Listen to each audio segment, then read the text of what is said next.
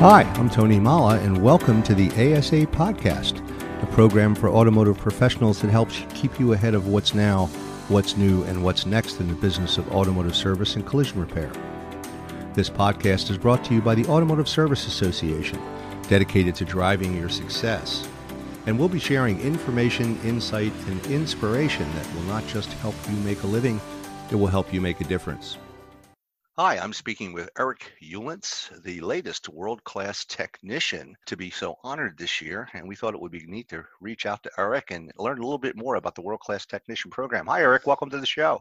Hey, Tony. How are you? Thanks for having me. Thanks. You know, if I was any better, I'd have to be twins to appreciate it. But all things considered, these are tough times for all of us, but in every disaster, there's always one or two rays of sunshine. And I couldn't help but notice that your name came up when they were talking about the latest crop of world class technicians. So, congratulations. Thank you. Thank you. And uh, we want to learn a little bit more about it and a little bit more about you. So t- tell me a little bit about yourself. How did you get into the industry and how long have you been a technician? Well, I think like a lot of techs today, it started at home at a young age. I want to say I was around fifth or sixth grade when I started to get an interest in the cars. And my dad had a car that well, he still has it um, that he used to drag race. So he showed me, you know, how to jack up a car, how to take off wheels, do brakes, spark plugs, filters, a lot of maintenance type of jobs. And that's kind of how I got into it. And it sort of just took off by itself from there. I remember doing back when aftermarket radios were a big thing along with the Sirius and XM modules that used to go separately with cars. I was doing installs with those before I could even drive. So it, it really just kind of grew into me, I guess, at a young age. And I didn't know if if working on cars, working in a dealership was really up my alley until my junior year of high school. I took two years of vocational school my junior and senior years of high school and that really sort of solidified that for me that you know this is something that i'm good at i enjoy doing it and i want to continue with it. So from there i went on to post secondary i took about a year and a half of automotive at a technical college in cleveland ohio. I'm not sure if i'm allowed to say the name of it or not. It was ohio technical college. Is that all right? That's just fine. Yep we want to hear that. Yeah great program there. After i was done with that, I applied for a, a uh, BMW STEP program, which was a manufacturer sponsored training program that took place over about seven months. And it was BMW specific training that they had right there at the school. So I didn't have to pay for training or anything like that. The trade off was you end up going to a BMW dealership for a certain amount of time. Um, and that is essentially your payback for that. I spent a little bit of time with BMW. Honestly, I hopped around, and now looking back on it, it was kind of a good thing because it made me a lot more well rounded than if I had just stuck with BMW for the last 10, 11 years. So I've been with Land Rover. I went with Land Rover for about a year and a half, spent a little bit of time uh, with some Highline brands as well as Lexus and Toyota. Um, and now I am located at the Toy Barn in Dublin, Ohio, and we specialize in luxury Euro and Highline exotic brands. We also have a vast amount of vehicles that are sold for under $35,000, um, but our specialty is in the Euro market and Highline markets. Wow, well, it certainly sounds like you're pretty well qualified. So, world class technician status. I know that in order to qualify for world class technician, you have to hold ASE master certification as a master auto, master truck, master collision, and then L1 and L2, I believe. Is that correct? That is correct. Yep. Wow. And I, I've used to work for ASE, so I'm well aware of what the tests are involved with. And how long did it take you to achieve world class technician status? At the time that I started, I had already I had I have been a uh, automobile master technician with L1 since 2012. So I had those nine tests done. So to do the remainder of them, it I did them over the course of about 13 months. And this is your first time as a world class technician? It is. Does your employer support your commitment to achieving world class status? I mean, it sounds like you work for an organization that, again, you service very expensive vehicles. Their customers tend to want only the best. And having master technicians on staff, I would imagine, would be a plus for the business. How does your employer feel about what you've done? They love it. They love it. They're all about it. I mean, it'll likely be used in some marketing for the service department coming here in the upcoming months. But yeah, uh, just like you said, we had the clientele that we service has very high expectations not that you know it would have made a difference a year ago whether i was working on a car a year ago or now once i've become world class certified but it just gives customers um, and the employer that added sense of peace that this person um, is working to fix these vehicles. Someone that's qualified to work on those cars uh, I guess with the lack of information that's provided, especially for the exotic cars, um, that's that's a whole different arena. It's a whole new ball game.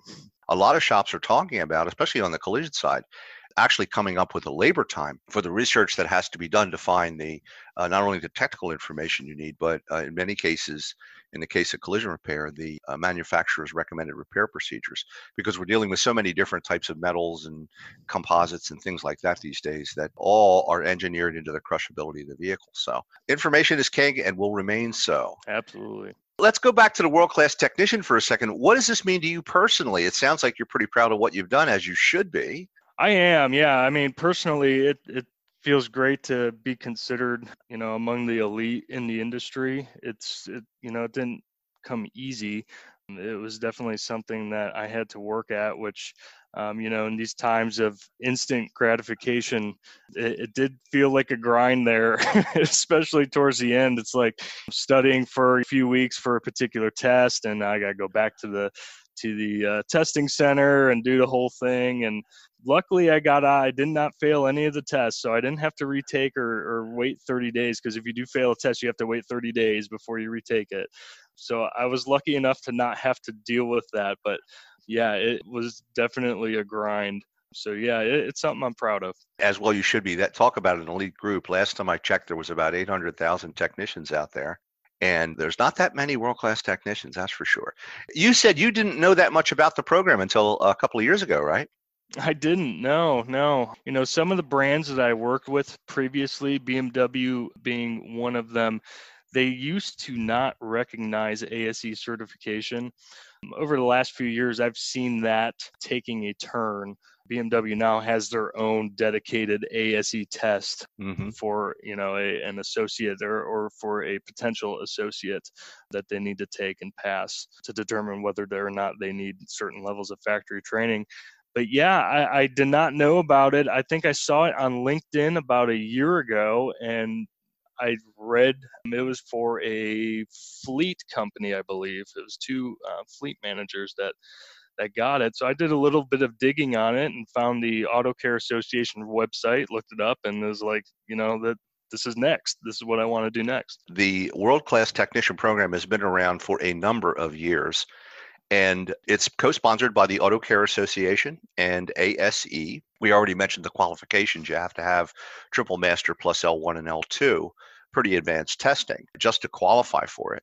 And there are several perks that go along with being a world class technician. One of them, are they still engraving your name in the book at the uh, Automotive Hall of Fame? Do you know? I don't believe they are doing that. It was something that they were doing years ago. They have now since stopped doing that. I guess the talks now are they are going to have something there at the ASE headquarters in Virginia. Oh, perfect. Yeah, I'm not 100%, but that's the word on the street right now. Well, quite frankly, I know that there's lots of programs that are recognized at ASE headquarters. World class technician would certainly qualify as one of them. But as I said, you're talking about an extremely elite group of individuals who has really gone the extra mile. Uh, it's not easy to get through those tests. And you're talking about, gosh, how many tests are there total to qualify? 22. 22 tests. So, and you have to recertify to keep those credentials current every five years, right? That's correct. Yeah. To qualify for world class, they all have to be current. You can't have any of those tests uh, lapsed mm. at the end of the year. Interesting. Have any of your customers noticed yet, or are you still uh, they're going to use that for the marketing? I take it. I was going to say they they uh, I haven't had anyone come in or mention anything about it yet, but yeah, I'm I'm sure as word starts to spread, we'll, we'll very likely have a few of them. Oh, absolutely. I, I'm sure. You know, you've been, it sounds like you've been in the industry for a while. And one of the things we talk a lot about on the show is the, the shortage, really, that's growing of mm-hmm. qualified mm-hmm. individuals to join the industry. And I spend a lot, a fair amount of time talking to some young people about careers in the automotive industry. What do you think it takes to be successful as a technician today? We've seen quite a bit of change uh, just over the last five years. Oh yeah, absolutely. I mean, it the physical capabilities of being mechanically inclined and having good you know dexterity that's that's obviously part of it. But it's become more a lot more IT like in the recent years you have to be electrically proficient I remember even when I was taking electrical class um, and training, you know, 12, 13 years ago, it was always a subject that no one really wanted to deal with because you weren't dealing with moving parts. You really couldn't see it per se, but it's in everything now. And even the ASE test that I have recertified in in steering, suspension, braking systems, drive lines, it all all those recertification tests have wiring diagrams in them and some sort of electric diagnostic type questions built into them because everything is going electronic. Uh, so that that is super important to have a grasp on that along with the willingness and drive to continue learning. Even though you know i'm at this phase where i've have all of these credentials I'm still going out and finding web based training on new technologies and new systems that I may not be aware of because, like you had said, even in the last five years, I want to say cars have changed in the last five years faster than they have in the previous 20.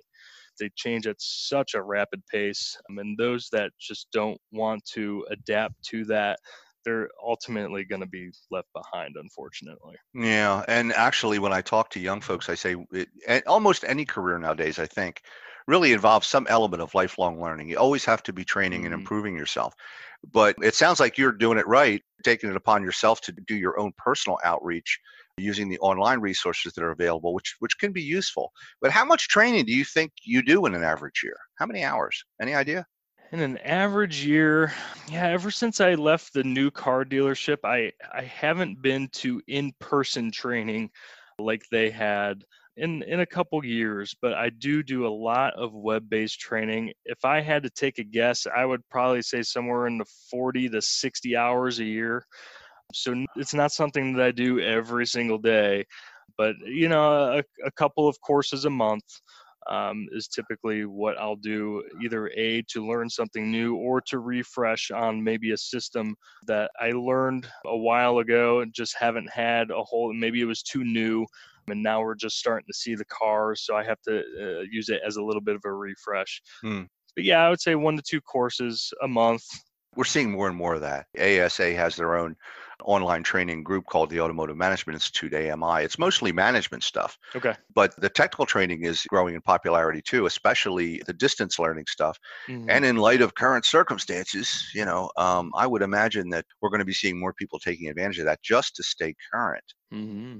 But training is training. As long as you are continue to learn, I think that's one of the key qualities that you need to have as a technician. You sound like you're a marvelous communicator. I know communication skills are, are important as well. Yes, absolutely. There's a lot less running around now as there was when I started, just due to the digital age. Everything moves through a computer now, so we don't have handwritten ROs that we have to take to a service advisor, then take the parts. Mm-hmm. So yeah, making sure that you communicate in stories on your computers, it's it's super important. How have your peers reacted to your achievement of being a world class technician? Are there other master techs in the toy barn? There are. Yes, yes. So um, it, almost the same reaction that I had about a year ago. is like, wow, what's that?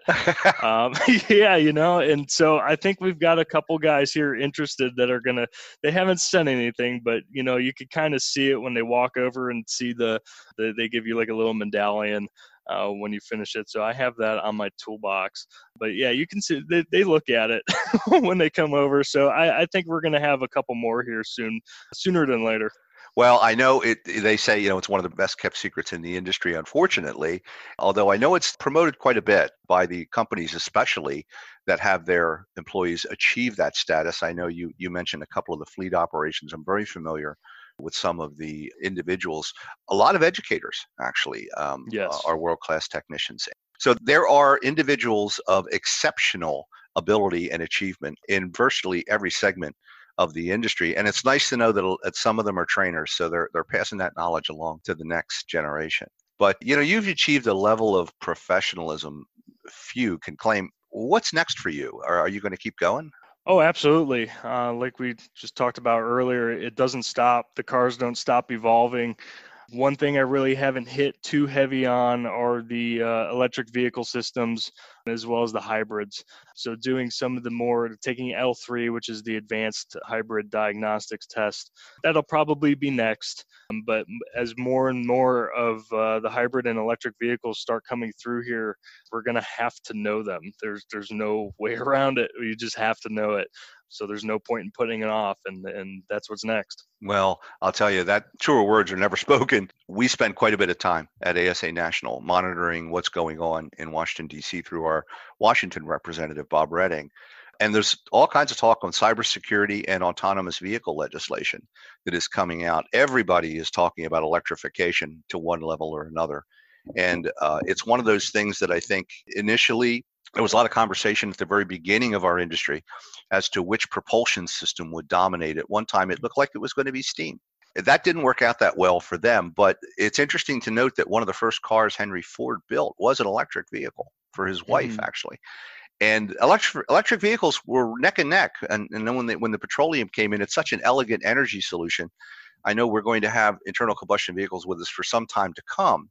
But uh, move to electrification does seem to be on the horizon for the future, and uh, it, it's encouraging to see that you are one of the individuals who is seeing that far ahead and is making efforts now to be prepared for that when it happens, which is one of the secrets of success, I must say. Agreed. Eric, once again, I got to congratulate you. I know you probably want to get back to work, but anything else you'd like to add before we uh, before we say goodbye? I don't. I think this was a good conversation. I enjoyed it. Well, and as did I. And again, it is a pleasure to talk to someone with the kind of, of dedication and commitment that stands, like it or not, as an example of the best that this industry has to offer. Again, I congratulate you on an outstanding achievement and uh, wish you all the best for your success going forward. You're, you're doing it right, dude. Keep it up. Thank you very much, Tony. Appreciate it. You have a great day. We'll talk to you soon. You too.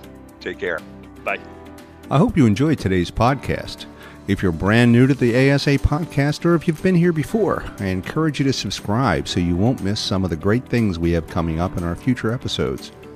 Just hit the subscribe button wherever you're listening and you'll be good to go. If you enjoy our podcast and find our content valuable, make sure to leave a rating and review wherever you are listening to this. And if you're an automotive service facility shop owner listening to this podcast and you'd like to know more about ASA, I invite you to visit our website at asashop.org. I'm Tony Molla, and thanks for listening.